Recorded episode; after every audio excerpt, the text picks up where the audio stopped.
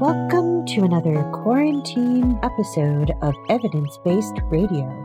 As always, you can find this and previous shows as a podcast on your favorite podcatcher or via the website evidencebasederrata.com. Let's start tonight by talking about Mars. Perseverance has landed successfully. This is so exciting. Let's once again listen to the moment that the lander arrived safely on the red planet. UHF is good. Touchdown confirmed. Perseverance safely on the surface of Mars, ready to begin seeking the sands of past life.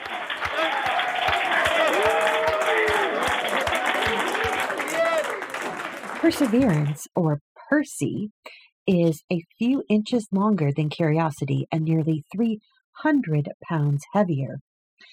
But like Curiosity, it's nuclear powered and used the same sky crane apparatus to descend to the planet's surface.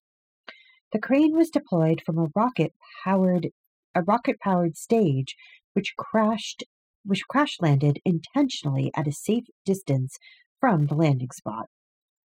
And the men and women at mission control and in all of the uh, areas that helped create and launch and land Curiosity have so much to be proud of. Um, and so the main um, mission control is at JPL, Jet Propulsion Laboratory in um, California. And they're just, they're so, um, I, I know that they're over the moon, but I'm just over the moon at how well that they all work together and really helped create this amazing uh, new mission that is going to be launching off.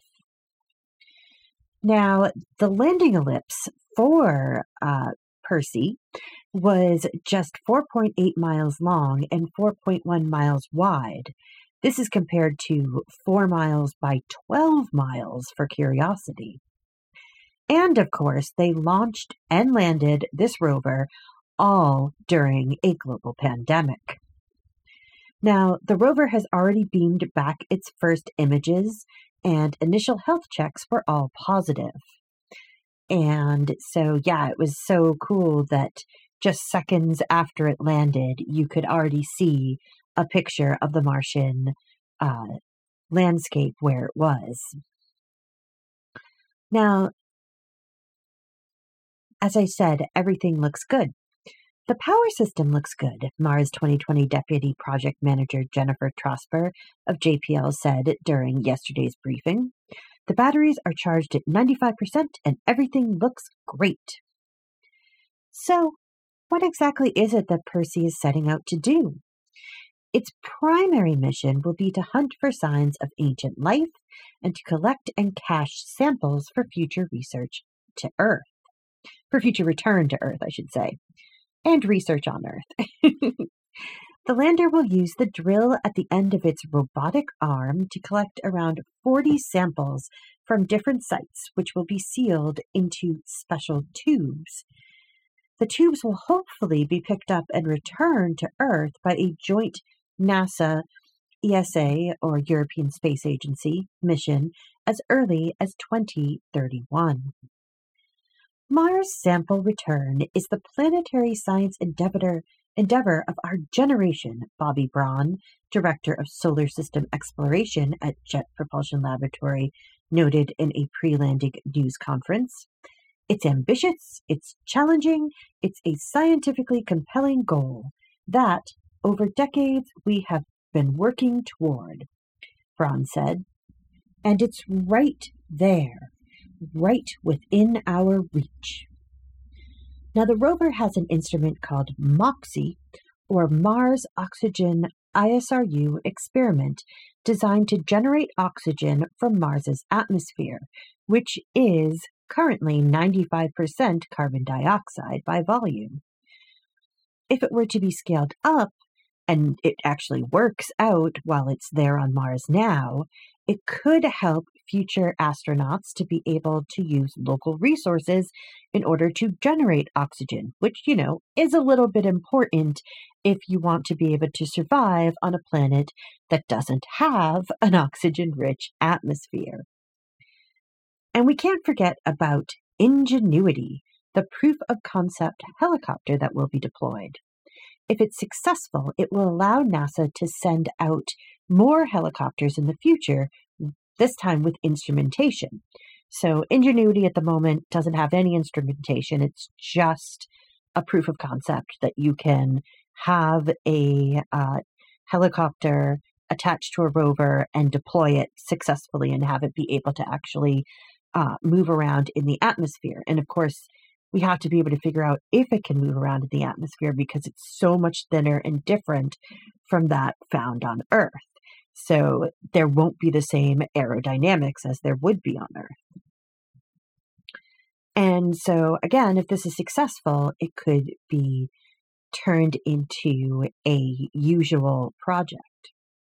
We could put sensors on them and use them as science, as science platforms and as scouts.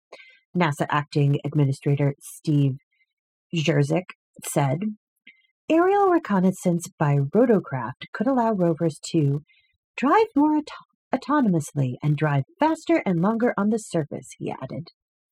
So basically, if you had a copter in front of you and that was scoping out the uh, terrain, then you would know whether or not there was something coming up that you had to go around, and you could go a little bit faster rather than slowly inching ahead all the time because you don't know what's up ahead.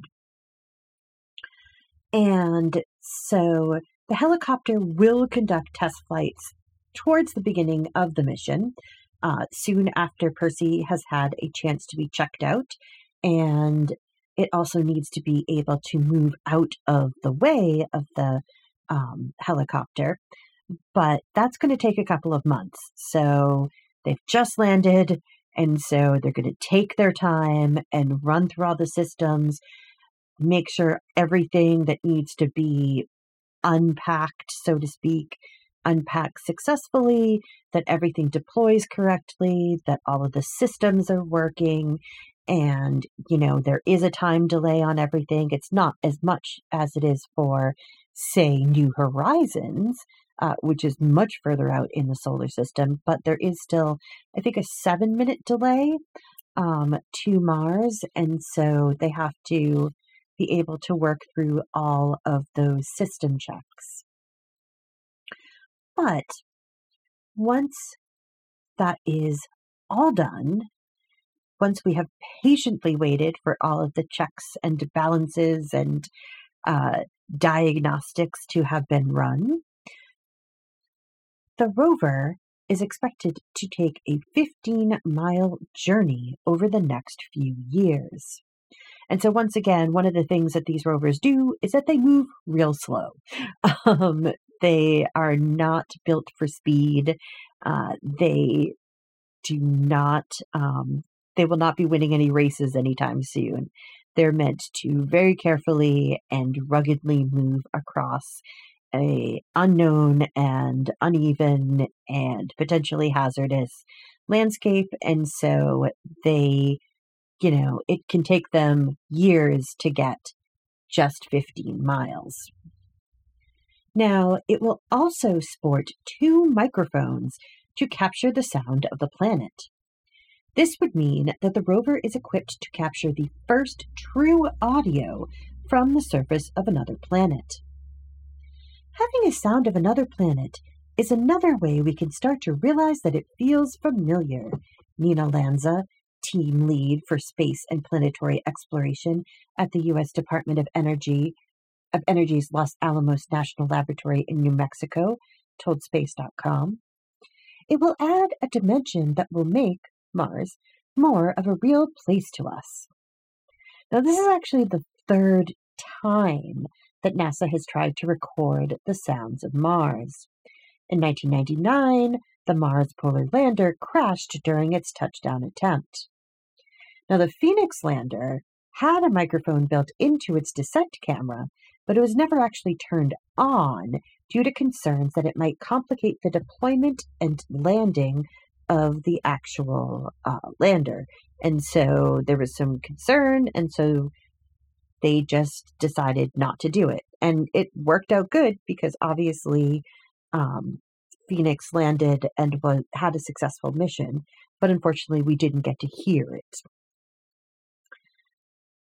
And so let us all hope that the mics will work and that we'll finally be able to hear another planet. This is going to be another incredible opportunity to really blow people's minds, musician Jason Achilles Mezilis, a member of the EDL mic team, told Space.com. If we get that audio and that video and we're able to pair that together, that's going to be something nobody's ever seen before, said Mezilis. Video from another planet with sound. That's going to be awesome. and so uh, the EDL mic is actually an off the shelf instrument built by the Danish company DPA Microphones. Apparently, it has something called a digitizer puck that allows it to be hooked up to a cell phone via a USB interface. Something the team realized could also be used to connect it to the rover's computer system. The digitizer puck was the eureka moment that was the eureka that we were looking for, Dave Gruhl, the lead engineer for the EDL camera and microphone subsystem, explained. Gruhl and his team only needed to build a mount for the camera on the rover's body and install a screen to keep Martian dust out of the diaphragm, which is where the sound actually comes from. Now, they also removed the digitizer's puck, uh, the digitizer puck's electronics board and secured it, you know, better than it would be for a terrestrial use, uh, and made sure that it could be bolted firmly to the rover. Because the last thing you want to do is have it just fall off. if it's working throughout the entry, descent, and landing phase, and it makes it to the surface successfully, I think it's going to keep working for a period of time, Gruhl said. But of course, eventually, the planet's cycling of frigid temperatures will likely break it down, or if not that, even though they've uh, put a filter on the mic to um, decrease the amount of dust that might get into it, there's a lot of dust on Mars. Mars is a desert planet. Um, it is very much a planet that, uh, you know, I mean, a couple of years ago, and we'll talk about it a little bit later, you know, there was a global dust storm. So dust and microphones are not friends.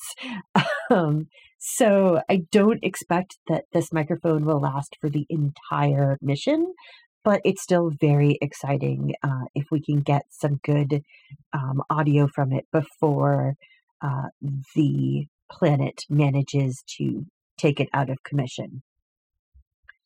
But of course, even if the mic- if this microphone fails, the rover has a second microphone built into its SuperCam instrument suite atop the robot's head like mast.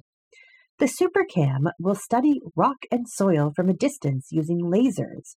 And so basically, the lasers will vaporize a sample of the rock, and that vapor will then be analyzed by the SuperCam's cameras and spectrometers.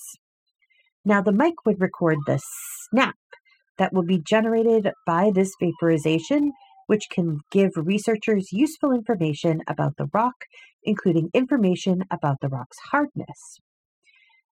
It should also help us tell if a rock target has a coating. Rock coatings are of a special interest because such a coating is a record of the history of the rock's interaction with the environment and are often associated with past exposure to liquid water.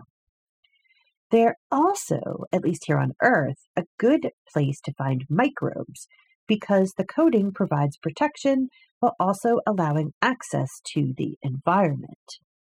And so basically, that's kind of the deal is that A lot of what Curiosity is trying to do is that it is trying to find signs of life. And so you might be able to see that there is evidence of microbes still extant on these surfaces of the rock. And that would be pretty spectacular. So, trying to find a rock coating is really important on Mars because it tells you, first of all, there's probably a history of water interacting with that surface, Lanza said. And then that's another place to start looking for the chemical signatures of life. In addition, the microphone will also help researchers probe the thin, carbon dioxide rich Martian atmosphere in order to improve modeling efforts. It can operate for around three and a half minutes at a time, which will allow them to capture Martian wind, the crunch of the rover's wheels, and other sounds. It can also listen in on the sounds the rover is making internally, which would help them diagnose any potential issues. And the mics may also pick up some of the whirring noise as Ingenuity deploys. Now, because of the thin atmosphere, a lot of that sound isn't really going to be carried because it's in the higher registers, but it might still be able to pick up some of the lower register um, emissions from that launch. Who knows what a dust devil might sound like as it goes by the rover? Who knows what interesting things you might detect as the parachute inflates in the Martian atmosphere, and what that sound might be like, Gruhl said. Who knows what we're going to learn, he added. It's that unknown that adds even more excitement to the whole thing. But of course, again, uh, for the moment, we are going to have to wait and see uh, exactly what we are going to get. But hopefully, at some point, we will have sound from Mars, and that is pretty darn exciting. Okay, so let's talk now about the landscape Perseverance will be exploring. The lander has touched down in Jezero crater, which was the winning spot from a five year exploration of 60 candidates.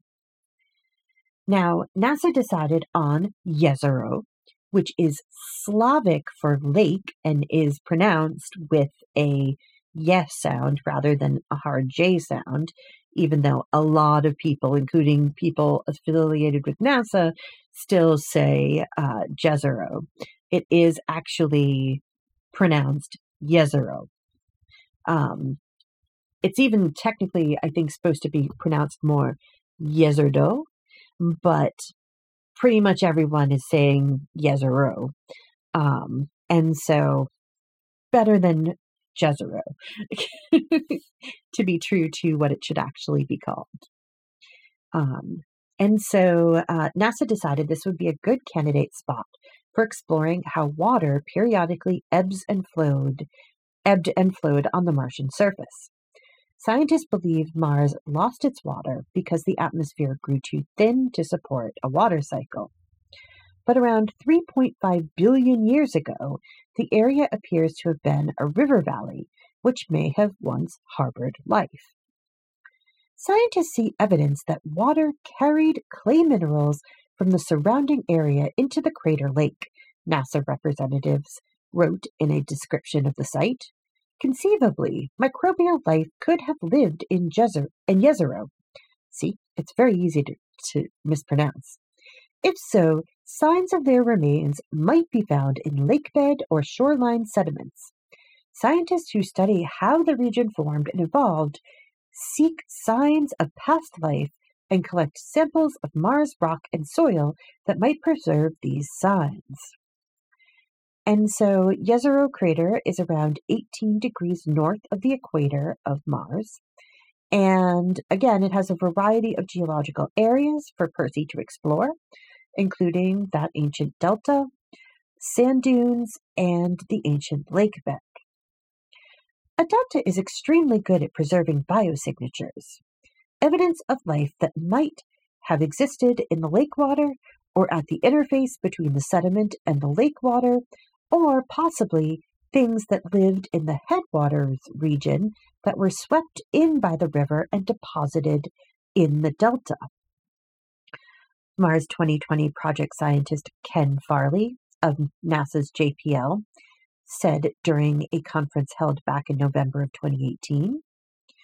The lander has touched down on the bottom of the crater and will head for the delta to examine sediments before checking out the ancient shoreline and finally climbing up to look at rocks on the rim of the crater. At least that's the plan for now. Um, and so it's very exciting. These rocks would have been hot shortly after the impact and may have hosted hot springs, scientist um, that Ken Farley said. In a December 2018 flyover video based on imagery collected by Mars orbiters, deposits from these springs would be another target in our search for possible ancient life on Mars. So that is very exciting. Now let's switch over to some of the more fun stuff. So uh, NASA is pretty good at uh, combining both really interesting hard science and also managing to have fun um, and do a lot of symbolic stuff. And I really like that. So I wanted to talk about the uh, sort of symbolic, uh, more um, fanciful things that were also that are also on Percy. And so the first thing uh, is that basically this is in the spirit of Pioneer 10 and 11. And so uh, those had the plaques with the, you know, with the man and the woman and DNA and the solar chart and things like that. And so, in that spirit, the rover has a plaque with a line art depiction of the Earth, the Sun, and Mars, joined by lines of Morse code reading Explore as One. It also contains three microchips carrying 10,932 295 names from NASA's Send Your Name to Mars campaign. Now, full disclosure, my name should be there somewhere, and I hope that some of yours are too. I'm pretty sure that I mentioned it at the time. In addition to the names, there are also 155 essays from students who made it to the finals of the rover naming contest, which, as you may remember, was won by Alex Mather, a seventh grader from Virginia. Also on board is a tribute to healthcare workers who have been fighting the coronavirus as the lander launched last July, just after the virus began to spread across the United States. An aluminum plate on the left side of Percy features a caduceus, that serpent wound around a staff, uh, the typical symbol for the medical profession in the US.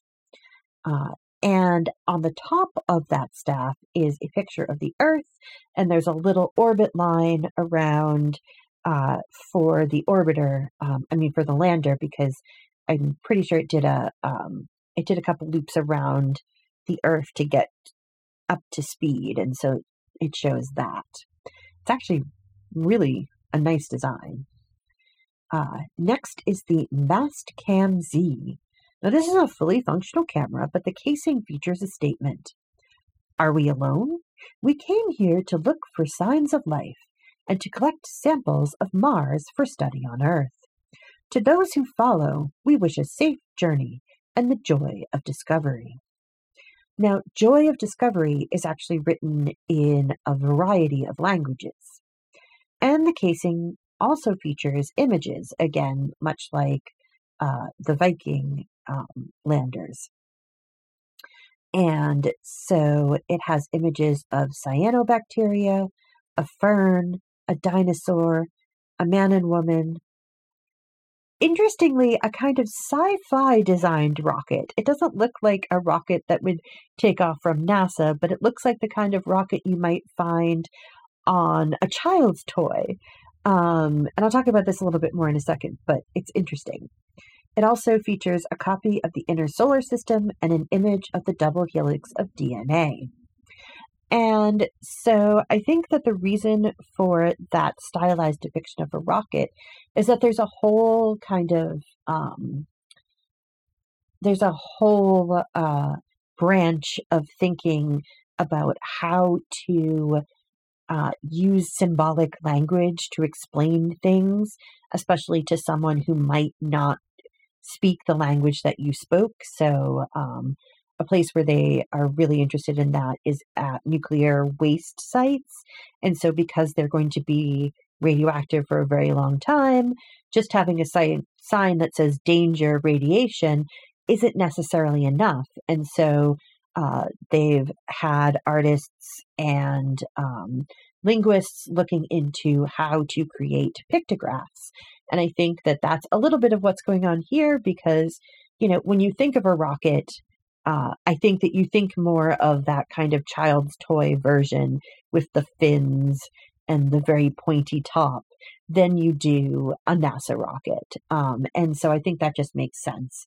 And, but it is kind of delightful. It's a really cute picture of a little uh, sci fi version of a um, spaceship or rocket. Okay, so uh, Next up is a special coin made out of helmet visor material in a nod to geocaching.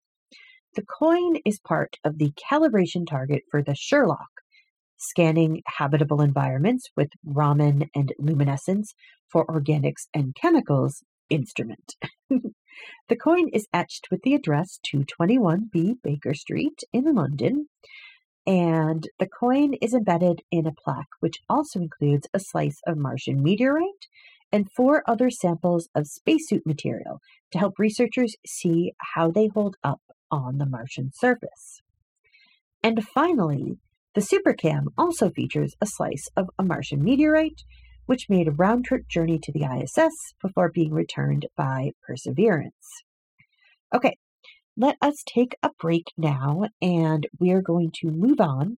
We're still going to stay in Mars for a while, but we are going to switch to talking about some of the other spacecraft that have arrived recently in Mars, um, or at Mars, I should say. And so, yeah, please do stay tuned. You are listening to Evidence Based Radio. Outbreaks of whooping cough, or pertussis, are happening across the United States. This serious respiratory disease can be deadly for babies. By getting the whooping cough vaccine called Tdap during the third trimester of each pregnancy, women can pass antibodies to their babies to help protect them until they're old enough to receive their own vaccine. Learn more at cdc.gov slash pertussis slash pregnant that's pertussis, P E R T U S S I S. Table of Contents is a weekly music program that assembles an assortment of songs and sounds of many genres, and which may entail literally taking a random collection of musical sources off the shelf and giving them a turn on the table or spin in the CD or tape player. Each week presenting shows which can at times be organized and orderly, and at other times perhaps be not as much so, yet never dull. Tune in Friday nights, 10 p.m. till midnight on WXOJ LP, Northampton 103.3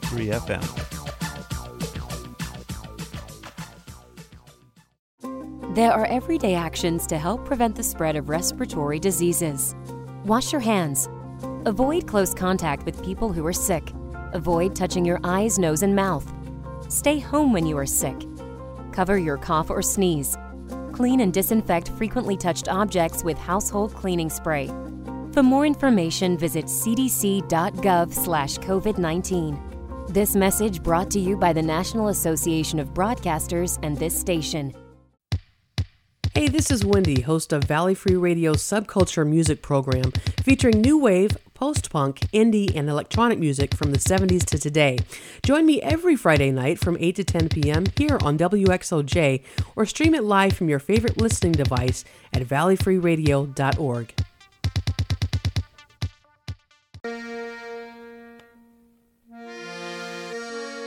The Forbes Library staff would like to remind you of the incredible resource that you have in your local public library. We have tens of thousands of books for you to check out, music CDs, movies, newspapers from around the region, the state, and the country. We have a wide variety of magazines and free computer and internet access every day. We also have our incredible reference services there to help you answer particularly vexing problems. All of this is free, locally available at 20 West Street in Northampton, so come by and check us out in person or at www.forbeslibrary.org or call 587 1011 for more information.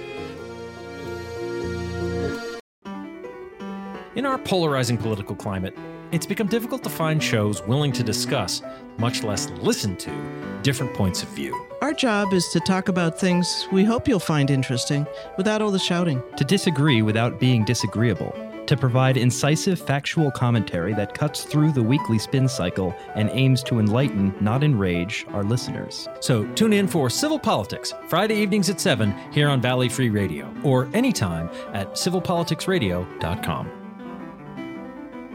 Okay, we are back. You are listening to evidence based radio, and we are talking about Mars.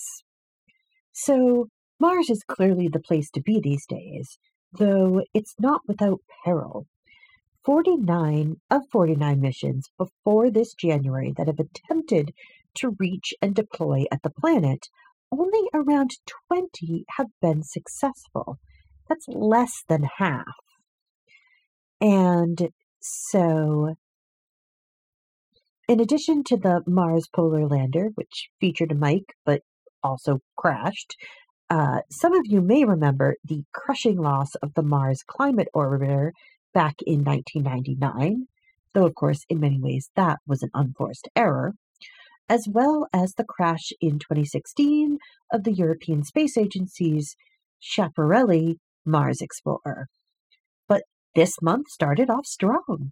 The United Arab Emirates Al Amal, or HOPE probe, successfully entered orbit on the 10th, making it the first Arab probe to reach another planet.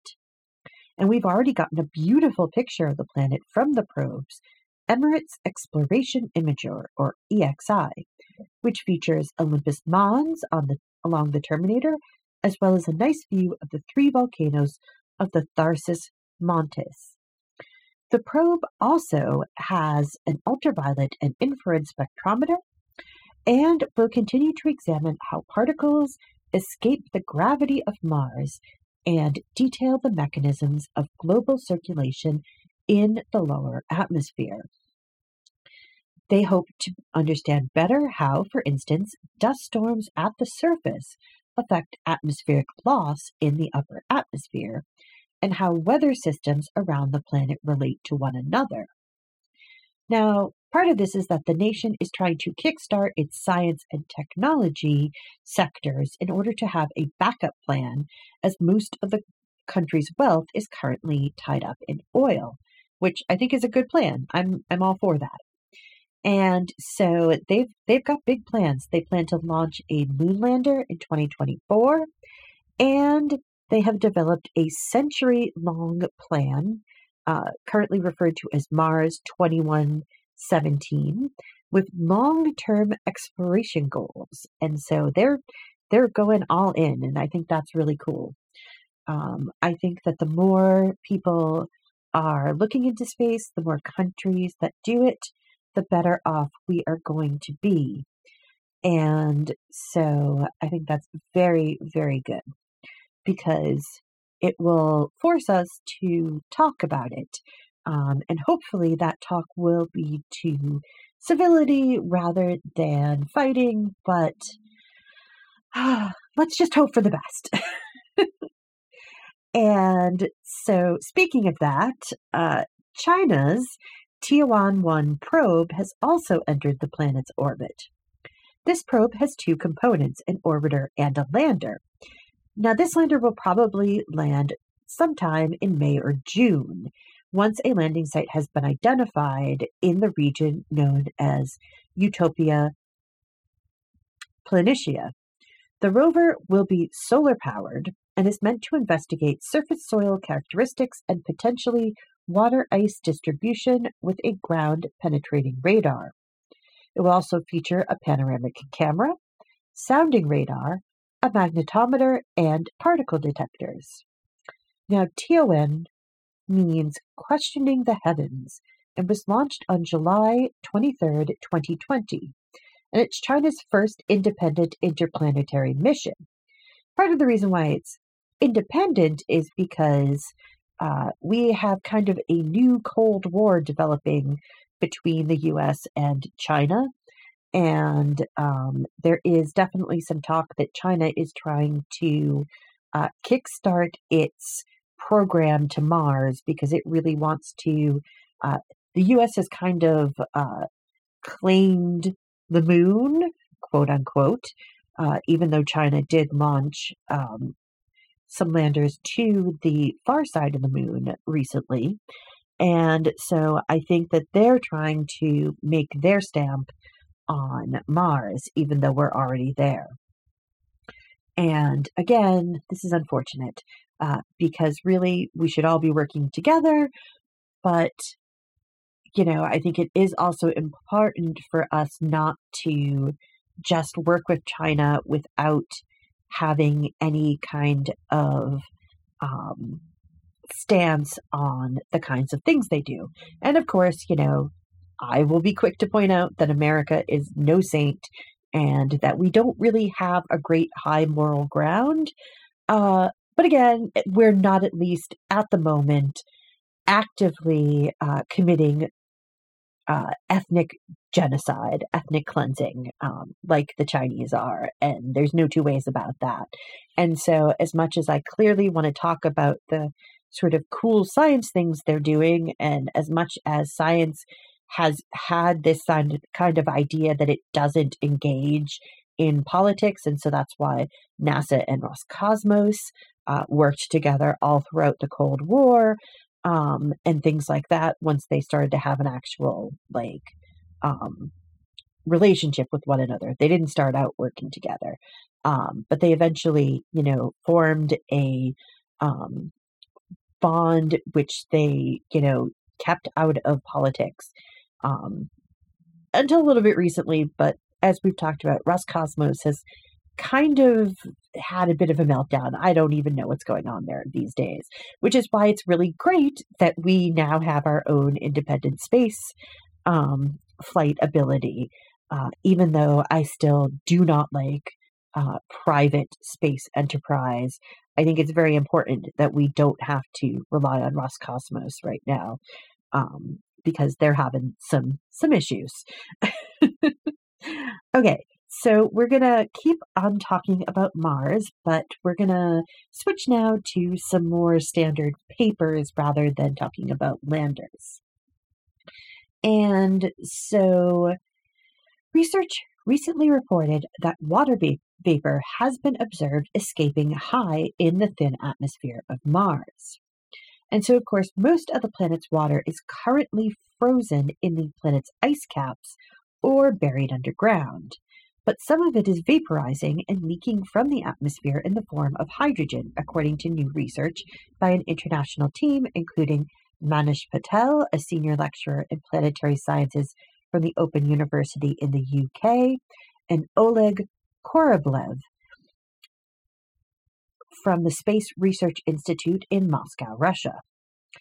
The hydrogen was detected by analyzing light passing through the atmosphere using the Nadir and Occultation for Mars Discovery, or NOMAD, instrument aboard the ExoMars Trace Gas Orbiter. And so that was actually launched by the European Space Agency and Russia's Roscosmos. This fantastic instrument is giving us a never before seen view of water isotopes in the atmosphere of Mars as a function of both time and location, Patel explained. Measuring water isotopes is a crucial element of understanding how Mars as a planet has lost its water over time, and therefore how the habitability of the planet has changed throughout its history. And so the data was recorded between April 2018 and April of 2019. And it sampled a broad range of events, including a the global dust storm, as we've talked about, the evolution of water released from the southern polar cap during summer, southern summer, and a regional dust storm, according to the paper published in Science Advances. NOMAD was able to provide vertical profiles and global maps of water, both H2O and HDO, which is hydrogen, deuterium, and oxygen. And deuterium is basically the heavy element of oxygen, uh, heavy isotope of oxygen, I should say. Water ice and dust using high resolution infrared spectrometry. Spectroscopy, I should say, sorry. The researchers found three instances of water at very high latitudes around 50 miles above the planet's surface in the region where mo- water molecules are photodissipated, disassociated, meaning the molecules are broken apart by photons and begin to escape into space. They found that Rayleigh distillation, where lighter isotopes evaporate faster than heavier ones, appeared to be the driving force of the deuterium hydrogen ratios observed. And so, again, deuterium is the heavier isotope of oxygen. The three instances occurred during the global dust storm, southern summer, and the observed regional dust storm, as we noted. Ultimately, this suggests a way in which much of the water once present on Mars may have been able to dissipate over time, leaving the two main reservoirs of ice at the poles. And so, one place where a lot of thought has been given to uh, water perhaps being on Mars is in association with what are called reoccurring slope lineae or RSLs, which are dark streaks which have been for, which have been observed forming on Martian slopes. And so a new study published in Science Advances, Advances um, reports that they believe that the streaks are caused by a combination of melting ice and Mars' salty subsurface permafrost, which combine chemically to create a liquid like flowing slush. This slush then causes landslides, which result in the dark, narrow streaks being observed. Now, this slush would be too salty to sustain life, but it may have been a different story, again, two to three billion years ago. Note study lead author Janice Bishop, a senior research scientist at the SETI Institute. The landslides may have been no- the landslides have been known about for about a decade. NASA's HiRISE or High Resolution Imaging Experiment camera has imaged small landslides called slumps and the RSLs, which they believe are features of landslides.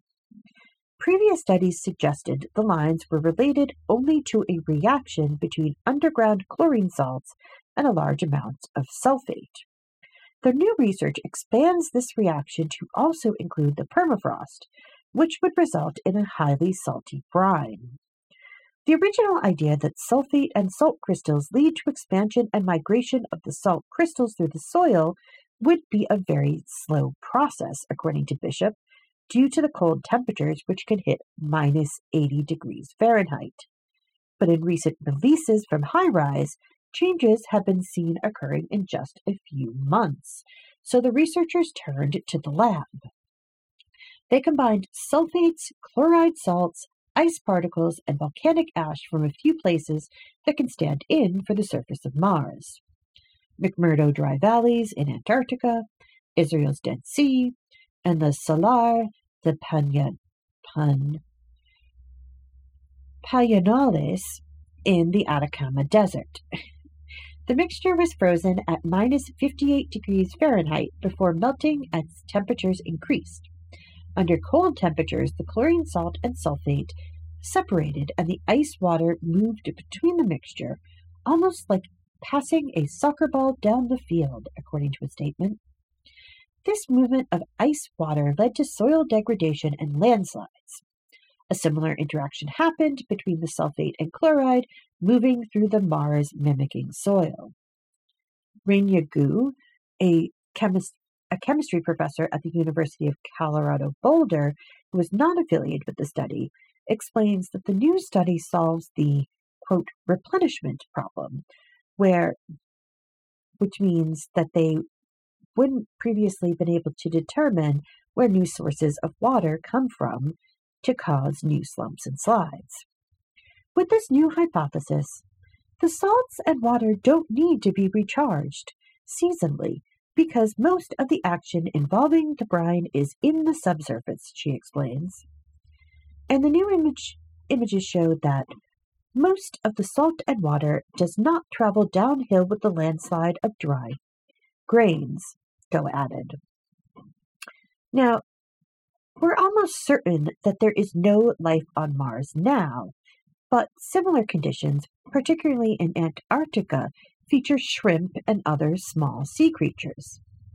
We don't know yet how the early habitable Mars transformed to modern Mars with a harsh, cold, and dry environment, Bishop added.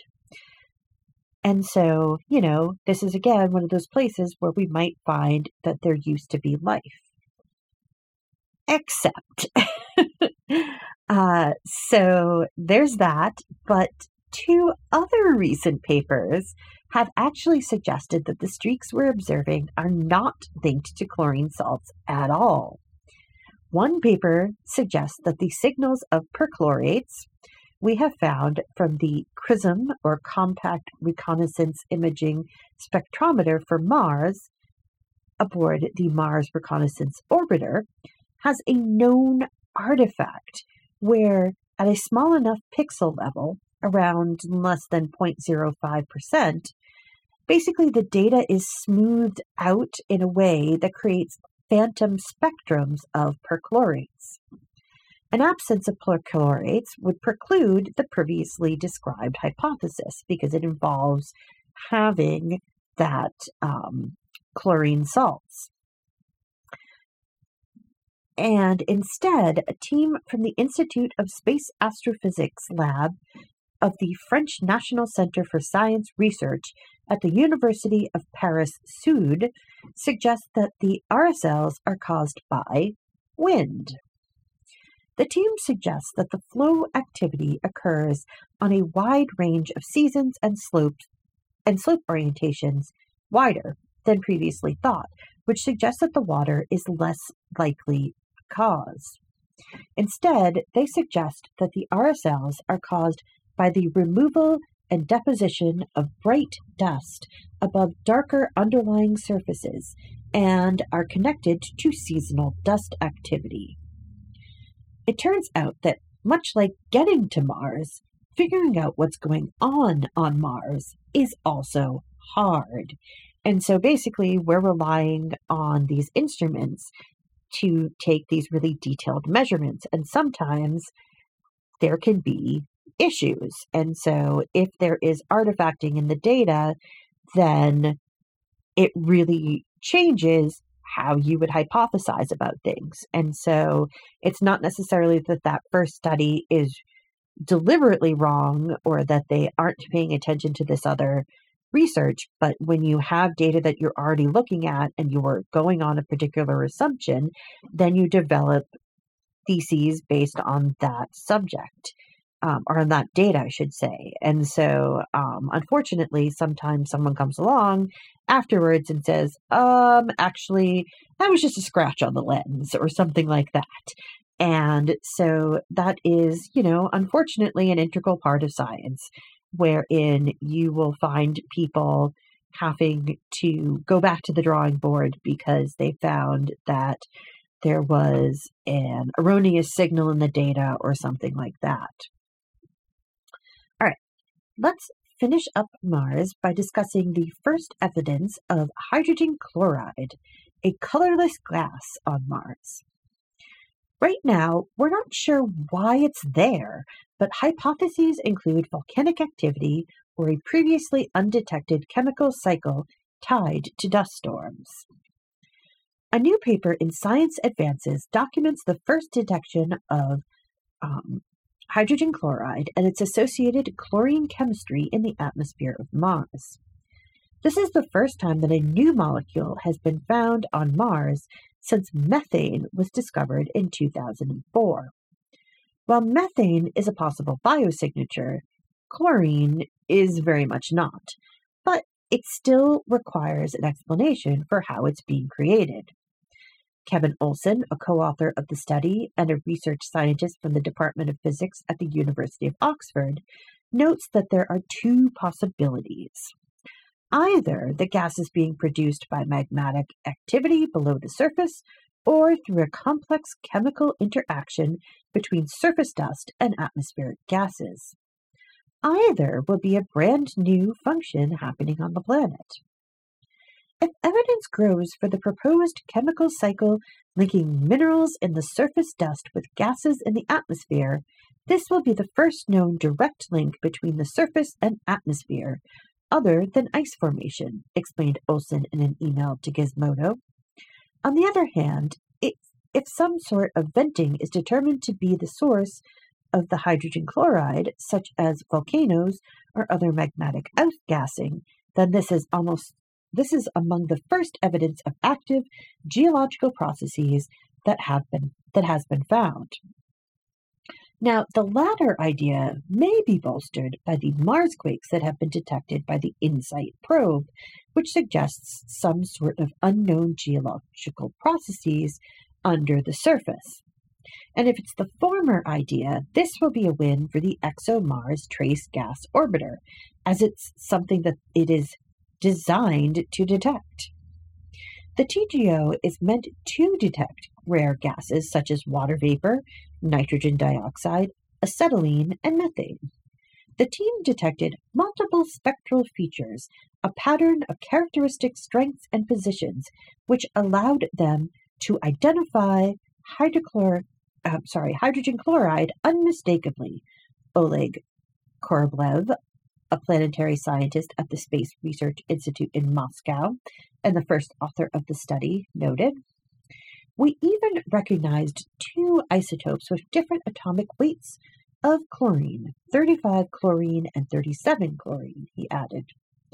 The team does not suspect volcanism, but rather an interaction between hydrogen chloride and water vapor, and especially water vapor from the South Pole ice cap, which leaks water vapor into the atmosphere, and the hydrochloric acid, the hyd- sorry, the hydrogen chloride. I I listed it as HCl, and every time I have to, my brain has to remember what that chemical formula, what that what that stands for. It's not a formula, but um, so the hydrogen chloride was detected in April 2019, late summer in the southern hemisphere.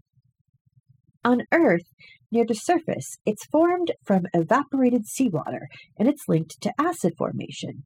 And in the upper atmosphere, it plays a role in ozone destruction, said Olsen. It is also emitted from volcanoes, which is why we have been looking for it on Mars, a sign that there is active volcanic activity. But we don't think that volcanoes are the cause of what we've seen. We think there is other atmospheric chemistry at play. Our observations are of the effects that the seasonal freeze thaw cycle of the polar ice caps have on the atmosphere and climate of Mars, added Olsen. Another piece of evidence is the hydrogen chloride signatures were detected during an epic dust storm in 2018 that sadly ended the Opportunity rover's journey. The storm caused a temporary greenhouse effect pulling water from near the surface to higher altitudes. On the other hand, volcanic gases like sulfur dioxide have not been detected on Mars, further weakening the idea that the hydrogen chloride might be generated volcanically. Oddly, the signatures don't last for long. Our understanding of how hydrogen chloride behaves doesn't explain this, said Olsen. It won't condense and freeze out like carbon dioxide or water. It shouldn't break down that fast, and there's too much of it to move somewhere where our instruments don't measure. We expect there to be interactions with solid dust and ice particles, but how hydrogen chloride can be removed from the atmosphere as fast as we see it is a mystery, he said. The team's next step is to comb through TGO data gathered during 2019 when there was no global dust storm. They'll study how the transient readings of hyd- hydrogen chloride are related to dust and atmospheric vapor and how gas mineral reactions might be leading to those to these signatures of hydrogen chloride. Once again, Mars is hard and it's weird. we have to remember that even though we compare it to Earth, it is a unique place with unique challenges and mysteries. All right. Um, I'm just going to touch on this uh, next story for a second, and maybe we'll talk about it a little more next time. But um, I wanted to point out something that makes me grumpy. so, a headline that I saw um, recently included the phrase Alpha Centauri A in Earth's backyard. And so I know I'm a bit of a broken record about this, but we need we would need such a different level of technological ability to travel faster in order to make traveling to any other star even vaguely possible. With our current technology, for instance, the New Horizons probe, it would take 78,000 years to reach the Alpha Centauri system. And so, even though it's very cool and I would love to do it, I think that every time someone says, oh, it's just, you know, 4.3 light years away, humans are bad at understanding long distances. And to say that, it just makes me frustrated. It's a personal thing for me. I think we should be a little bit more clear about how far away these things are. Um, but the upshot is, is that they found a signal that suggests that there is a habitable planet around Alpha Centauri A, which is a sun like planet. And if found to be true, that planet is between 1 and 2 AUs away from that sun like star. And of course, the Earth is 1 AU around, away from um, its star. Now, this planet is actually uh, Neptune sized, but it might prove to be someplace very cool to aspire to explore someday in the far future. All right, that's all the time we have for tonight. Thank you so much. Evidence Based Radio is a member of the Planetside Podcast Network. To learn more, go to planetsidepodcasts.com. The theme song is Widgeon by Birdboy. Purchase the full song at smarturl.it slash birdboy. important mission for them to give people hope. And, and there we see them again clapping and, and just having such a good time because this mission, this mission was eight years in the making. They have been working just so hard to make this happen. And Katie, you're saying the first images are coming in? I think that's the first image. That's what they're cheering about. And what would they be seeing? Ready, OL3. Mars. Go for it. Thank you for that. I've personally never seen Mars. I feel like I was. Hey, this is Morlock, and if you want to hear some of the best in VGM and Nerdcore, I got you covered. On Press Start to Continue, you can hear an eclectic two hour mix of geek music. We've got covers of classic game themes in any number of genres, theme shows, interviews, and so much more. Visit starttocontinue.com to learn more, or just search for Press Start to Continue DLC on your favorite podcast app. Press Start to Continue nerdy music for the masses. Press Start to Continue. A member of Planetside Podcast Network.